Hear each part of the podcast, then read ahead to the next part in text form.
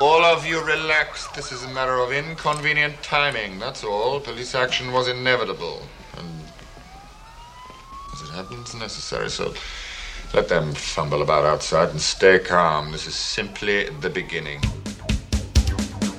Travel back in time to the 80s, reliving the shenanigans, It was the early 80s, and sex was still a good way to meet new people. The disappointment, Now, that's a real shame when folks be throwing away a perfectly good white boy like that. and the self confidence. I'm six foot, three inches tall, and maintain a very consistent panda bear shape. Because just like you, we're stuck in the 80s. Sure, it's not 1985 right now, but who knows what tomorrow will bring?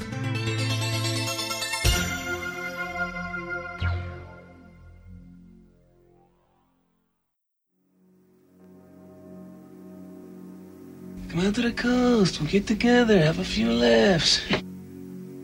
I wanted this to be professional, efficient, adult, cooperative. Not a lot to ask. Alas, your Mr. Takagi did not see it that way, so he won't be joining us for the rest of his life. Mayday, Mayday. Anyone copying Channel 9? Terrorists have seized the Nakatomi building and are holding at least 30 people hostage. I repeat, unknown number of terrorists, six or more, armed with automatic weapons at Nakatomi Plaza, Century City. Attention, whoever you are, this channel is reserved for emergency calls only. No f- shit, lady! Do I sound like I'm ordering a pizza? You're here on a hostile takeover. You grab us for some green mail, but you didn't expect some poison pill was going to be running around in the building. Am I right? Hans. Bobby. I'm your white knight.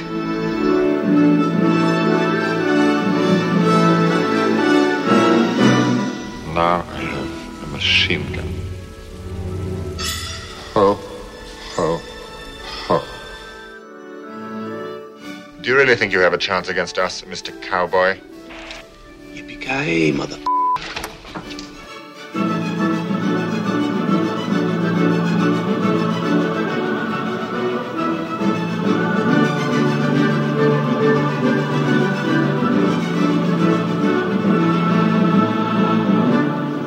Hey, hey, welcome to Stuck in the 80s. It's your host, Steve Spears.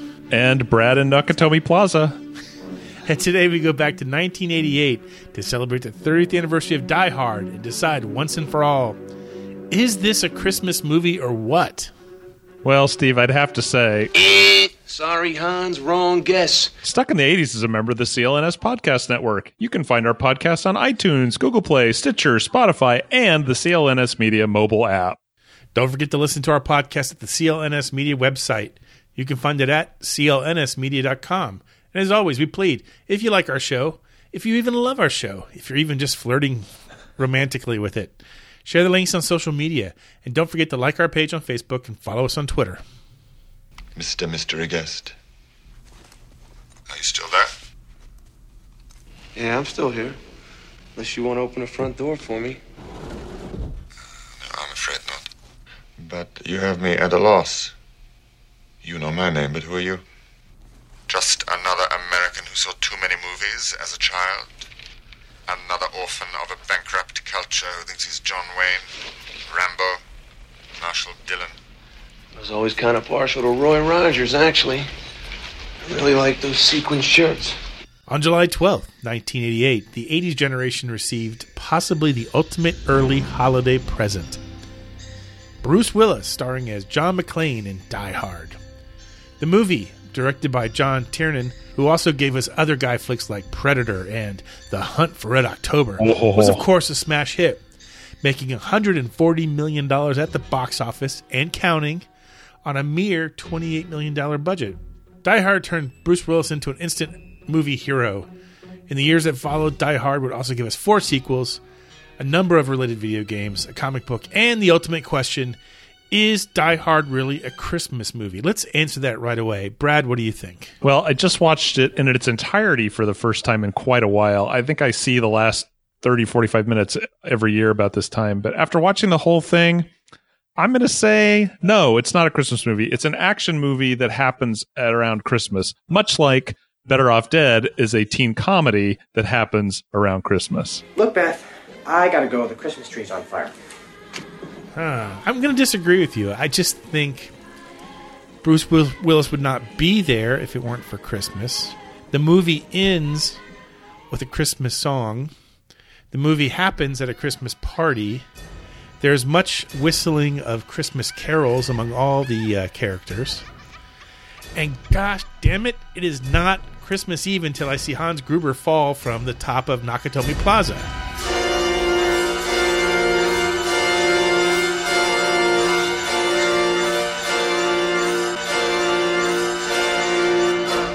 That's not a hostage.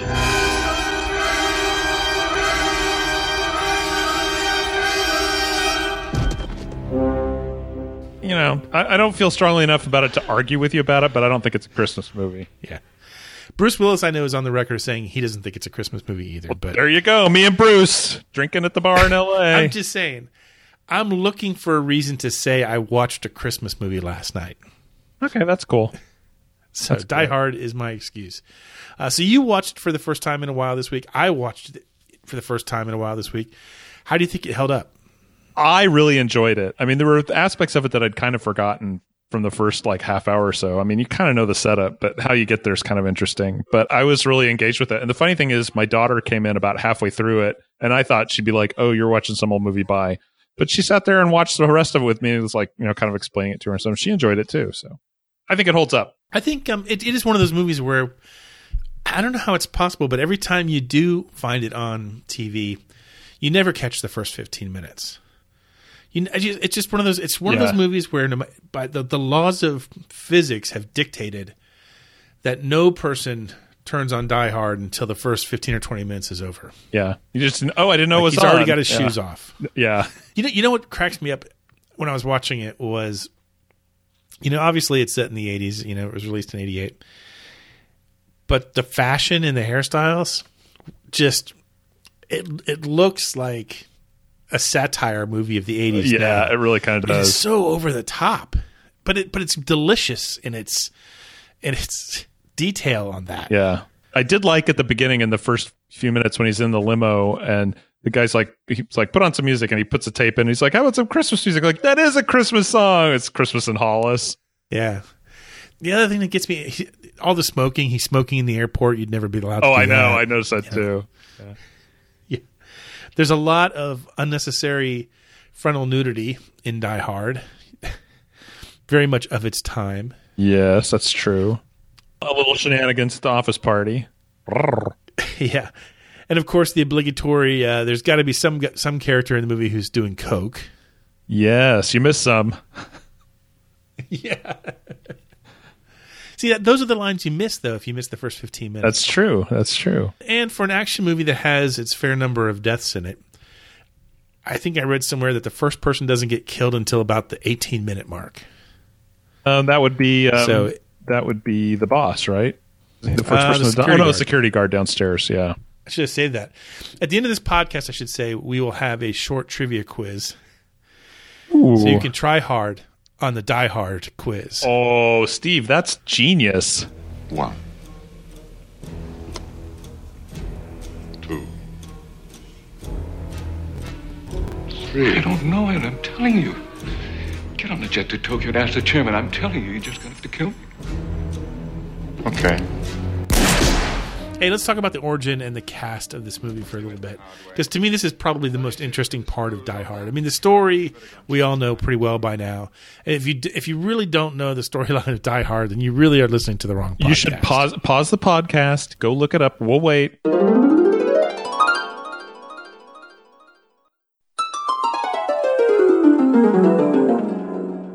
Okay, you're back. Let's keep going. This is some of the stuff I didn't know until I started looking into it. The, the film itself is based on a 1979 novel called Nothing Lasts Forever by uh, Roderick Thorp. I didn't know that. That novel. I had heard that this was a it was going to be Commando 2.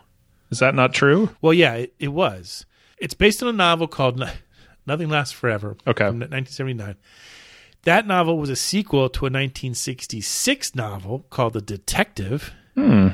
Which was adapted into a, a film of the same name starring Frank Sinatra. When Thorp's sequel went into production, uh, from what I understand, the studio was obligated to offer Sinatra the lead role in Die Hard. Uh, Sinatra being Rub a dub dub, baby. yeah. Sinatra, you know, this is not uh, Von Ryan's Express anymore. He turned it down. And that's where things start to get a little murky. At some point, Arnold Schwarzenegger gets a hold of it, and it's it's conceived to be the sequel to Commando. But it goes through some rewrites. In fact, the, the script was never really all that firm. Even when they were shooting it, they were constantly tweaking the, the script. They were constantly having to improv. Huh. And even the people who were considered for the cast, it's just like it's pretty much a who's who of Hollywood. And and how Bruce Willis ends up you know, every time we do a movie show, there's always some bizarre story of how the the lead character Got the gets role. cast. Yeah. It's it's never it's never like oh I, yeah I wrote this movie for Michael J. Fox and he took it and we shot it. It's it's never like that. Right. It's, Cash it's was made. Always something a little bit more. Yeah. Right. So from what I understand, like I, I could probably do a flow chart here, Hmm. But I'm going to throw out some names. Don Johnson and Richard Dean Anderson uh, were both considered for the part of McClane. Okay. Others considered for the role: Nick Nolte, Al Pacino, Harrison Ford, Richard Gere, and Tom Berenger.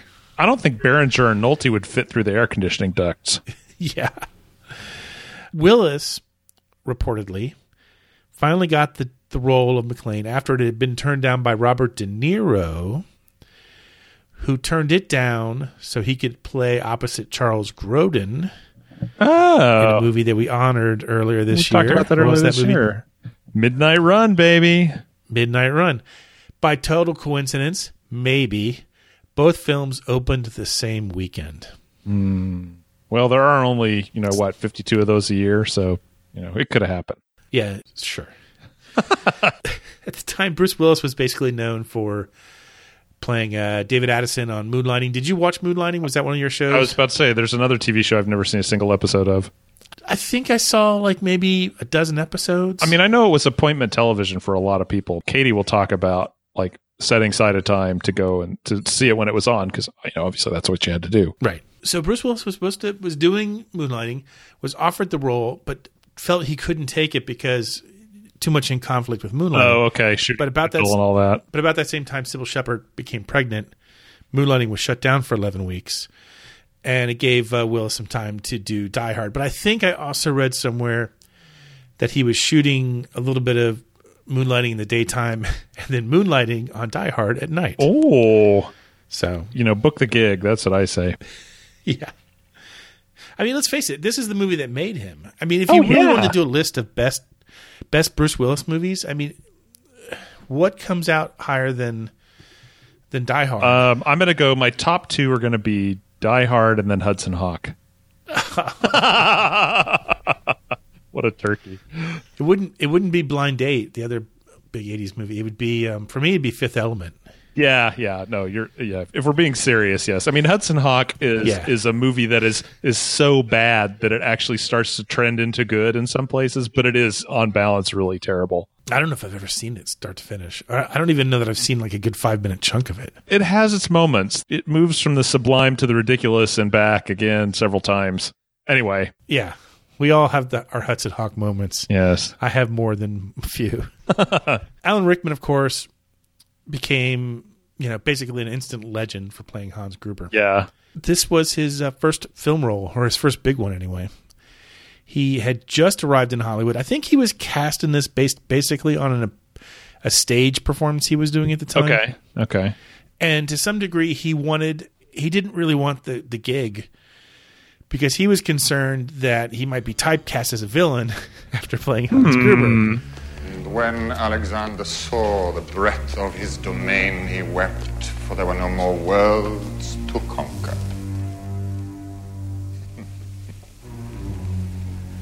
Benefits of a classical education.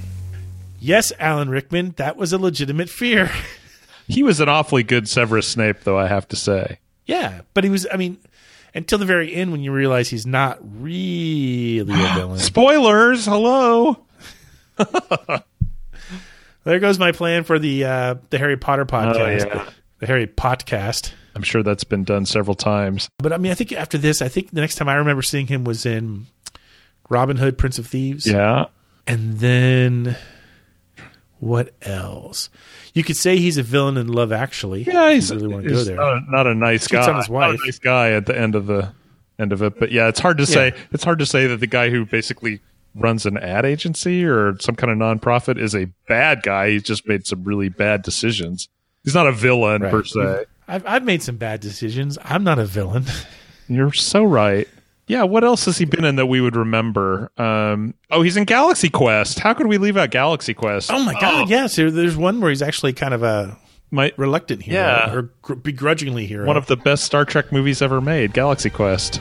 By Grabthar's hammer, by the sons of Worvan, you shall be avenged.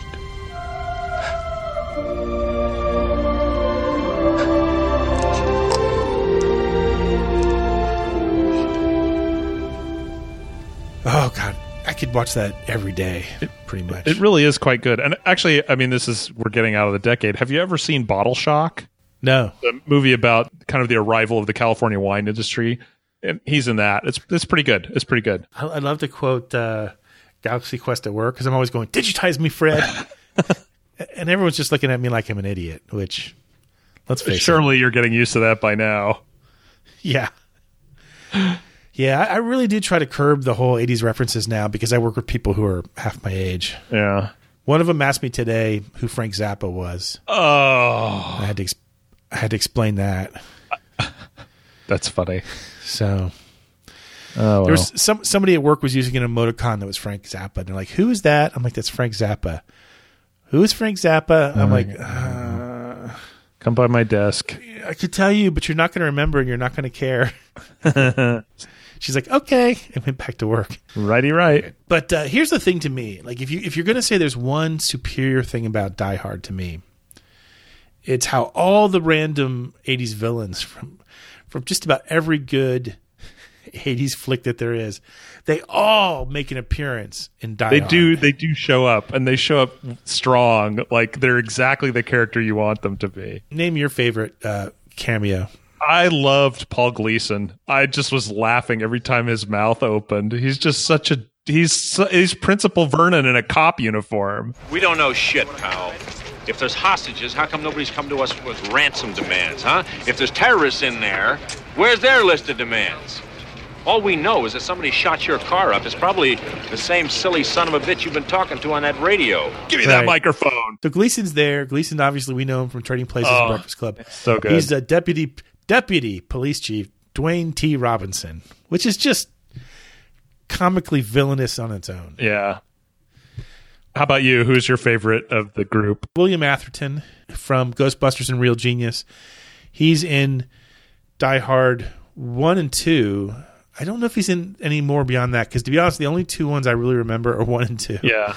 But he plays the TV news reporter, uh, Richard Thornburg. So deliciously sleazy. Just deliciously he sleazy. is. This is Richard Thornburg live from Century City.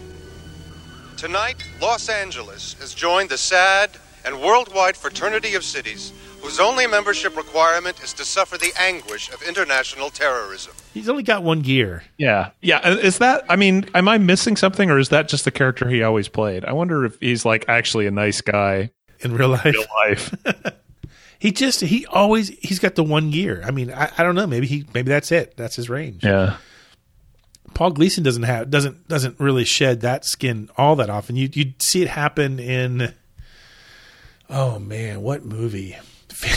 I don't even want to say this out loud. It's so embarrassing. Have you ever seen Van Wilder? Uh, no, I have not.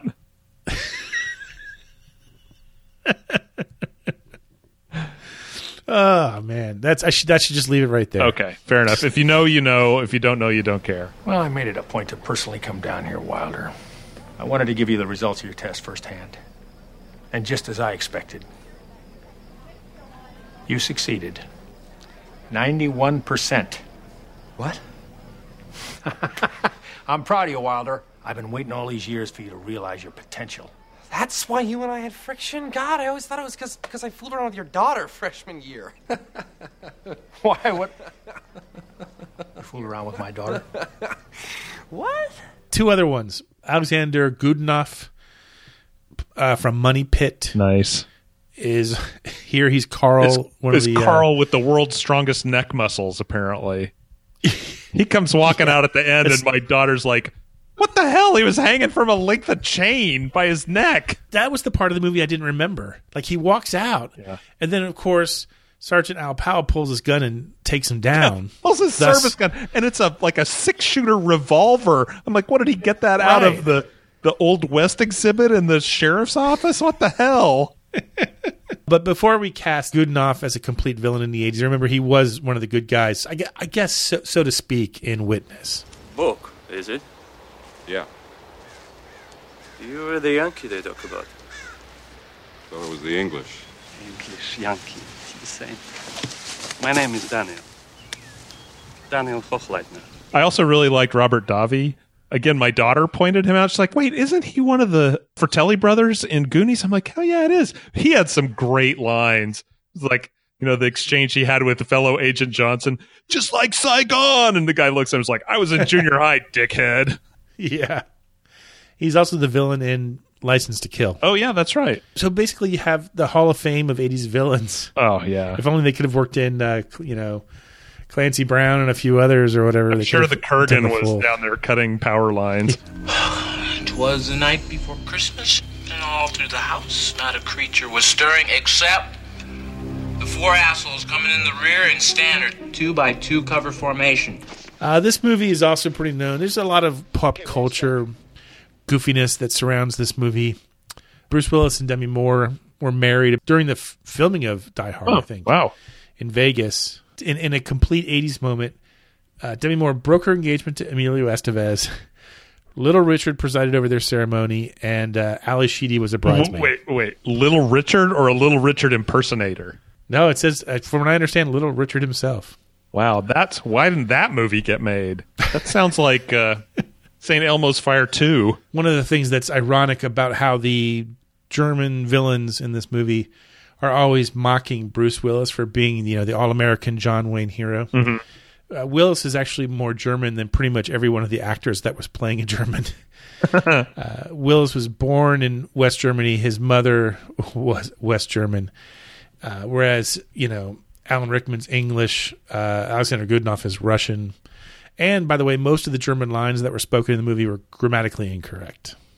Oh, really? Oh, did, did they go back and fix them, or They fixed them for later video releases and stuff. oh, funny? The Nakatomi Plaza, I understand, is a venue that you're somewhat familiar with. Yeah, I happen to have some business down that way from time to time. It is the headquarters building of 20th Century Fox down in Century City. Is that Century City? I think that's Century City.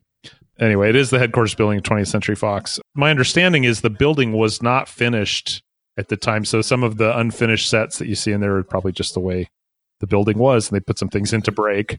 But of course, in an effort to capture more of the budget for themselves, they charge themselves to rent the space. And that's classic Hollywood. Good old That's classic Hollywood. Oh, did you want to shoot a movie for us here? Well, this is how much it costs a day. yeah. Is there any sort of plaque or anything commemorating the movie uh, outside outside the structure or anything? I really don't know. I'm not sure. I might be down there. I'll take a look next time I'm down there. I heard there's a rumor that they don't like people shooting photos of it anymore, hmm. which seems like it'd be hard. to I don't know enforce how you that. would. Yeah, I mean, it's right on a public throughway. It's not like. I mean, it'd be one thing if it was on the studio lot and it was buried around with a bunch of things around it, including a big security cordon.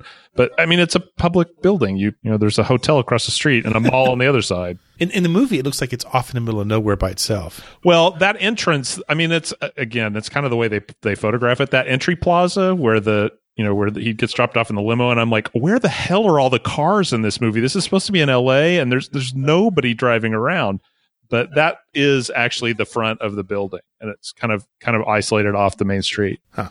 Yeah. And uh, of course, the last two most important pieces of trivia, or at least uh, most interesting to myself, the line "Yippee ki mother is used in all five Die Hard movies allegedly, because I have not seen maybe but three of them, I think I saw the first three. Yeah. and it has been voted as number ninety-six of the 100 greatest movie lines of all time. Huh. Interestingly enough, I can't believe it didn't do better than that. Yeah. I don't even want to know what it's up against.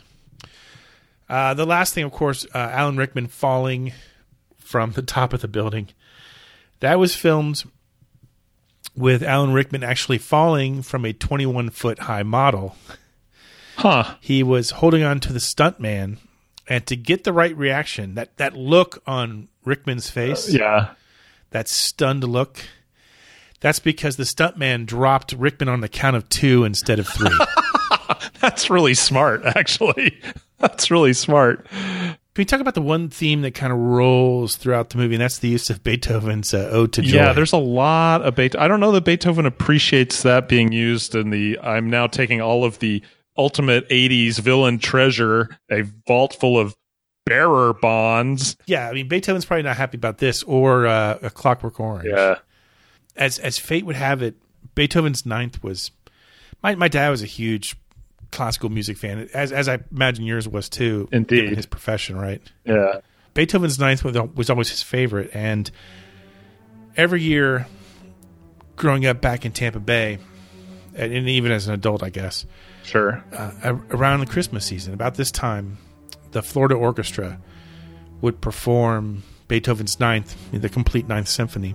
Nice. They would bring in a big choir at the end. you That's know. what really makes that last movement is the choir, and it's I mean, it's really moving. It's a really great piece of music. Right. So it became a tradition the last few years of my dad's life is he died about 10 years ago. I would take him to the Performing Arts Center every Mhm. Christmas. We both really enjoyed that movement. That's really cool. And it was his favorite. It was it was one of my favorites. So so we watched it and um, the last time we watched it in Tampa, the it was a really I remember it was a really cold December day, and he was in a wheelchair at that point. Okay. Um, he, he I think that might have he might have had a maybe just a few months left to live at that point. point, and there was a, uh fire alarm went off just as they were starting the vocal performance, that Okay. final movement. The last movement. And so they had to evacuate the entire hall. Oh my gosh. And so I I had to get my dad into the wheelchair, and we had to go outside and like, you know, for Florida, freezing cold night probably was like forty five degrees. Sure. Yeah. But we the had orange crop we has not suffered as a result of this Yeah. cold cold snap. Yeah, I just I just remember it was the we had like about ten or fifteen minutes to ourselves out there, and just that very cold, very dark night. We can see your breath, and we talked about father son stuff, you know, and Huh. had a moment or two, Huh. and then I, you know, helped him, you know, back into the wheelchair, and we went back in, and they let us, you know, we watched the end of it. Oh, and then so they did play the last movement. They just had a yeah, they got it. They started from Clear the alarm. They started the the whole movement over again. And we Sure. got- so we got, but we got some free free orchestra, free music. But it was the last time he and I did that. So whenever I hear that song, that's right. Reminds me of Dad. Hmm. Dad would have loved Die Hard. I'll enjoy it for him this year. This episode of Stuck in the 80s is brought to you by our new sponsor, Skylight Frame. The holidays are just around the corner, folks. Whether this is a Christmas movie or not, Christmas is still coming. And- that means Katie is making metric tons of caramel corn. You would just be amazed at how much caramel corn this woman makes to give out to the neighbors and for the, me and the kids to eat. And I'm trying to finish up all the shopping. And, uh, you know, it's always a challenge to shop for our moms. They don't need more stuff. And the experiences they enjoy, like, you know, going to the theater, base jumping, canyoneering, they buy those things themselves. What? Go on. So I was pretty excited when I heard about our new sponsor, Skylight Frame. This has filled a couple slots on our list. Let me tell you about this bad boy. Skylight Frame is a digital photo frame that you can update instantly by email from anywhere. It takes 60 seconds to set it up. You plug it in, you use the touchscreen to connect it to your Wi Fi network, and just like that, everyone in the family can email photos using your personal Skylight email address. So when my kids send me a great picture, I could say, Hey, nice shot. Now email it to your grandmother's frame. Boom! Pictures. They pop up on the frame immediately upon arrival. The skylight frame looks like a standard black photo frame, but instead of holding one boring photograph forever, it has a 10 inch matte finish touchscreen that can display up to 8,000 pictures. This thing will hold up to 8,000 pictures. And if you're giving one as a gift, you can easily preload photos so it's ready to go as soon as it's unboxed. I should also mention if you aren't happy with your skylight, they offer a 100% satisfaction guarantee. If you don't love it, full refund. And, dear listener, because you listen to Stuck in the 80s, regardless of whether you think Die Hard is a Christmas movie or not, you get a special holiday offer. $10 off the purchase of a skylight frame when you go to skylightframe.com and enter the code 80s. That's right. To get $10 off your purchase of a skylight frame, just go to skylightframe.com and enter the code 80s. That's S K Y L I G H T F R A M E dot com, promo code 80S. Nobody can spell URLs like you, Brad. Oh, nothing makes me happier than spelling, except possibly The the Seggies. Seggies.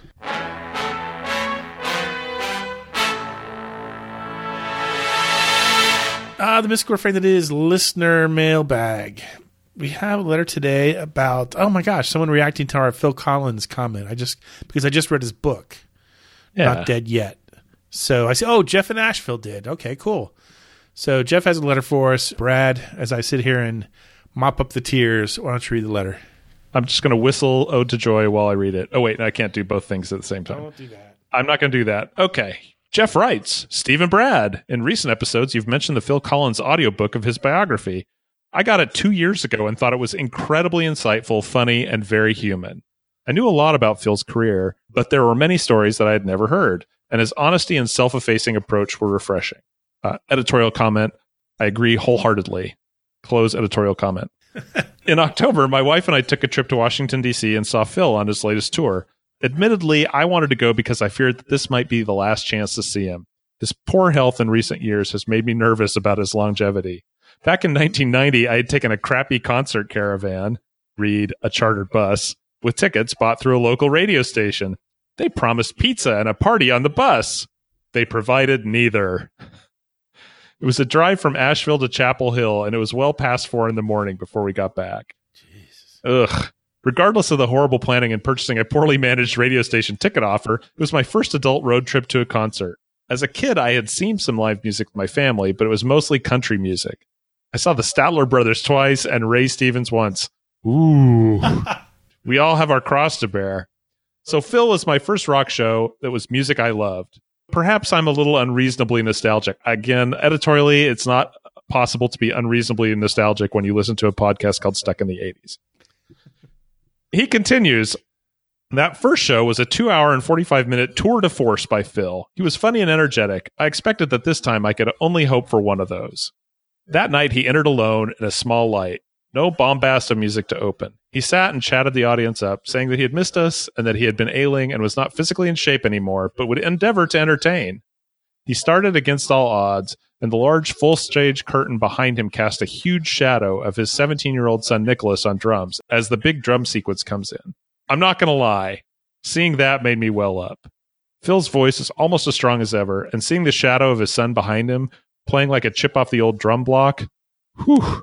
Phil did stay seated for most of the show, but the band, mostly regulars who've been with him for over 30 years, kept it lively and surrounded Phil with love and sound. It was highly interactive, in spite of our headlining star being immobile. He honestly carried it with his voice and his endearing personality. And we're talking about a massive basketball arena setting with tens of thousands of people packing every seat.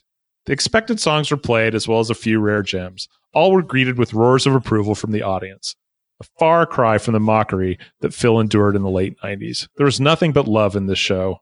More than once, I found myself getting weepy with emotions hearing these songs that dated back to my youth and seeing them now as an adult. Also, I have a son named Nicholas who is only a few years younger than Phil's son, and seeing the genuine affection between them was something I could relate to. The audience absolutely loved that kid from the start.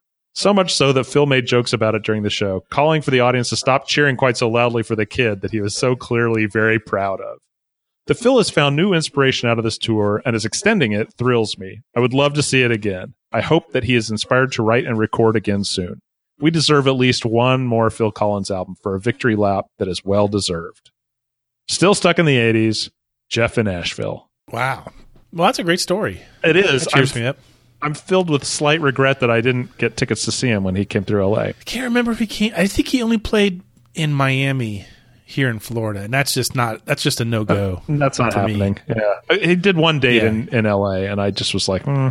I'm having the the opposite Spearsy effect, where I don't buy the ticket and I regret not going, whereas you regret buying the ticket think- and you never intend to go.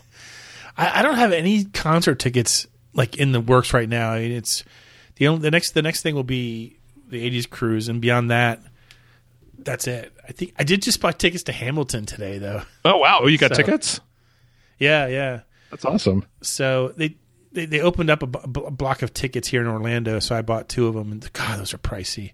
That's it. That's like that blew my whole concert budget for the year. Yeah, So- I've been trying to lay off because I was dragging Katie to a lot of shows, and but I I was just I was texting you about this. I caught the tail end of uh, Jeff Lynne ELO special on TV, and I just immediately I was like, oh crap, I have to buy tickets to see this guy. I need to see ELO.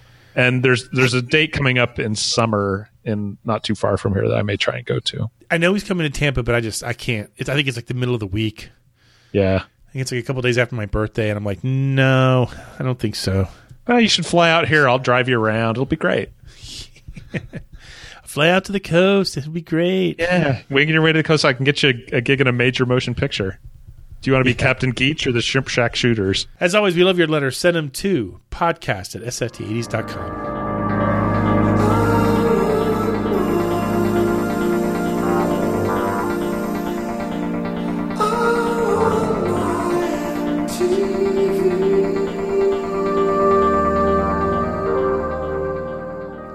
Ah, the very lovely and still relatively freshly new theme song, too.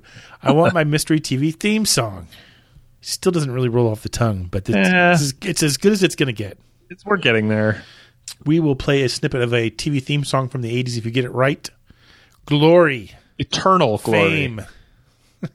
Bottle openers. And a bottle opener. Oh my God. Speaking of glory and fame, Ready Player One is on HBO now. Oh yeah, So, I, I I mean- recorded it so I can watch it with my son when he gets home from college. started watching it a couple nights ago, and I I, know I started texting you like crazy during it. You, you got to really love those moments where you're like, oh shit, Steve's in front of the television set with a glass of whiskey. Here it comes. Yeah, I'm talking about you know the Twitter storm. Yeah, The but text- if- you know though, if you could just like, if you could just outlast the first thirty minutes, chances are that I'll be asleep after that. So It's okay. I just put my phone on do not disturb. yeah. Anyway, pay attention. Here was the mystery clip from our last show.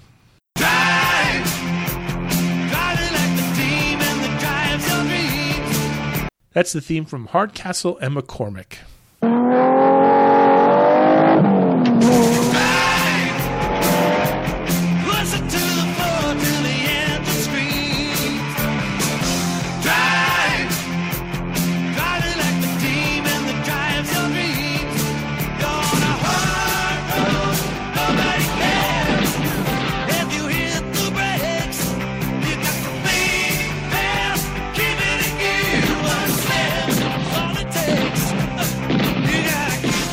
Somewhere in my um, vast wardrobe of overworn 80s t-shirts, I have a Hardcastle McCormick t-shirt. Oh yeah, I think it was like sent to me as a demo from one of the websites, you know, that has all the 80s.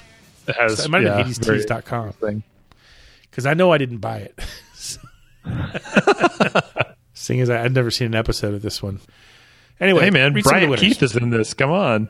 Uh, winners this week include Joseph Joe Bob Purdue, Tim and Toadsuck, Tom Corn in Austria, James Anderson in London, UK, Dave Augie August, DJ in Clinton, Jeremy in St. Pete, Florida, Canuck in Colorado, and Jeff from down Wow, on. it's, it's nearly a complete sausage fest.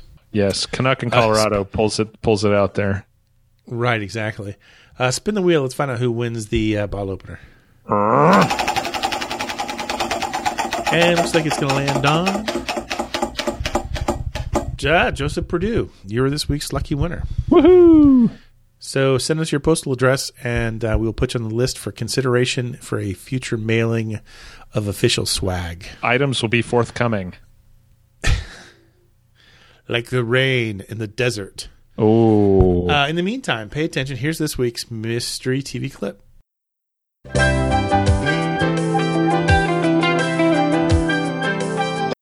If you know it, email us at podcast at sitds.com and tune in soon to find out if you're a winner. We'll be right back after this message. Merry Christmas, Merry, Merry Christmas from your Kmart Christmas store.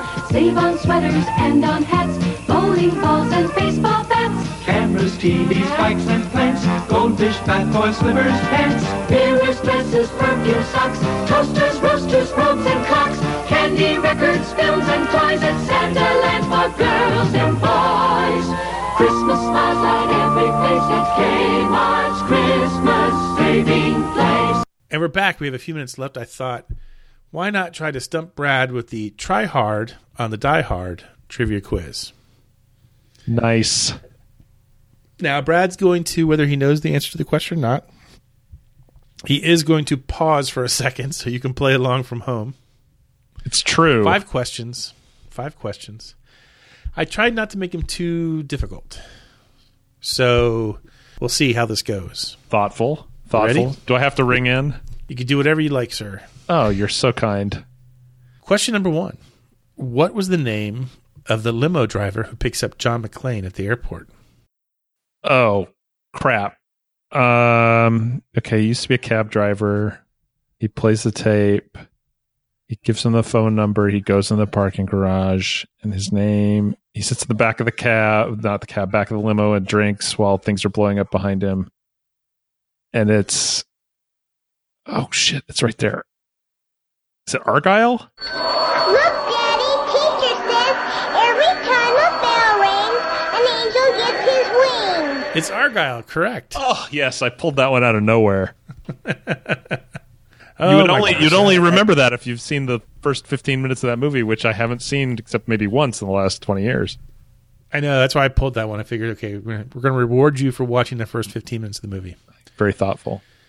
Question number two Our hero, John McClane, is annoyed that his wife isn't using her married name at her new job. What last name does she use? Uh, that would be. Oh wait, I'll pause for the listeners.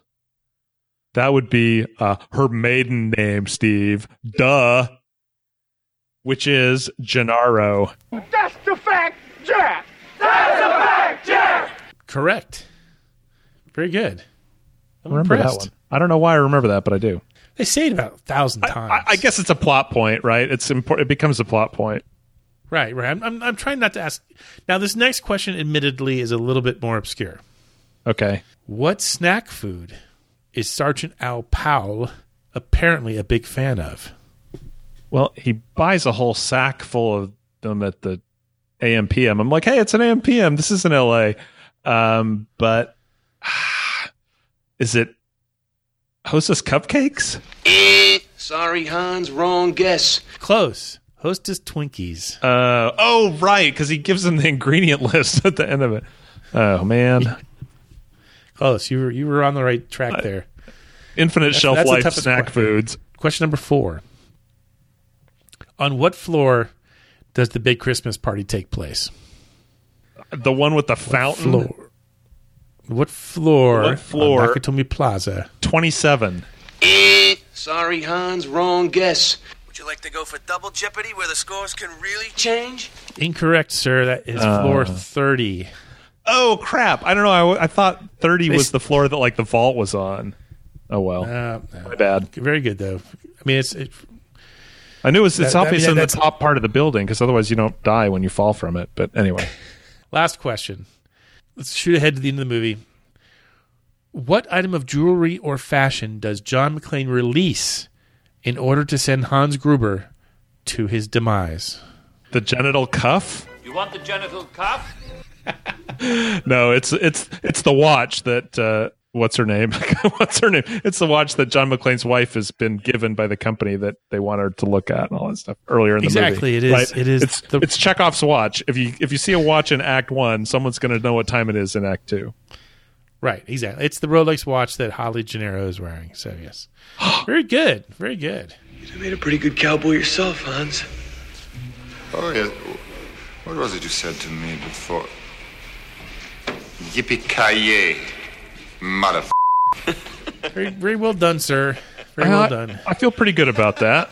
Well, if you're looking for a chance to see Die Hard in the theaters, I understand it is showing a couple places here in Orlando. It's showing on right before New Year's Eve on December 30th and 31st at select theaters. So check your listings near you. If you just Google Die Hard movie showtimes, you'll you should find it. It Yep. would be a blast to see this in the theaters, wouldn't it? I think so. Yeah, I I will say I was surprised at how well it held up. I think that uh, you may be surprised too, unless you're one of those people that watches every year and you're screaming at the podcast right now, Williams, you idiot, you idiot. Which uh, you know, I'm glad I could inspire that kind of emotion in you. But remember, it's just me talking. It's not that big a deal. Exactly. Well, anyway, on, on behalf of myself, Brad, and our favorite 80s limo driver, Argyle, we're going to remain right here, hopelessly stuck on the 30th floor of Nakatomi Plaza and hopelessly stuck in the 80s.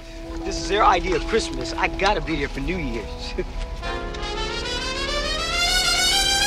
Oh, the weather outside is frightful, but the fire is so delightful. And since we've no place to go, let it snow, let it snow, let it snow. Stuck in the 80s is a member of the CLNS Media Network. Special thanks to Check Battery Daily for our theme music. And don't forget to subscribe to the podcast on iTunes, Stitcher, or the CLNS Media mobile app. Let it snow, let it snow, let it snow. When we finally kiss goodnight, how I hate going out. On July 12th, 1988, the 80s generation received possibly the ultimate early holiday president. Oh, a holiday president. On July 12th, night. ah,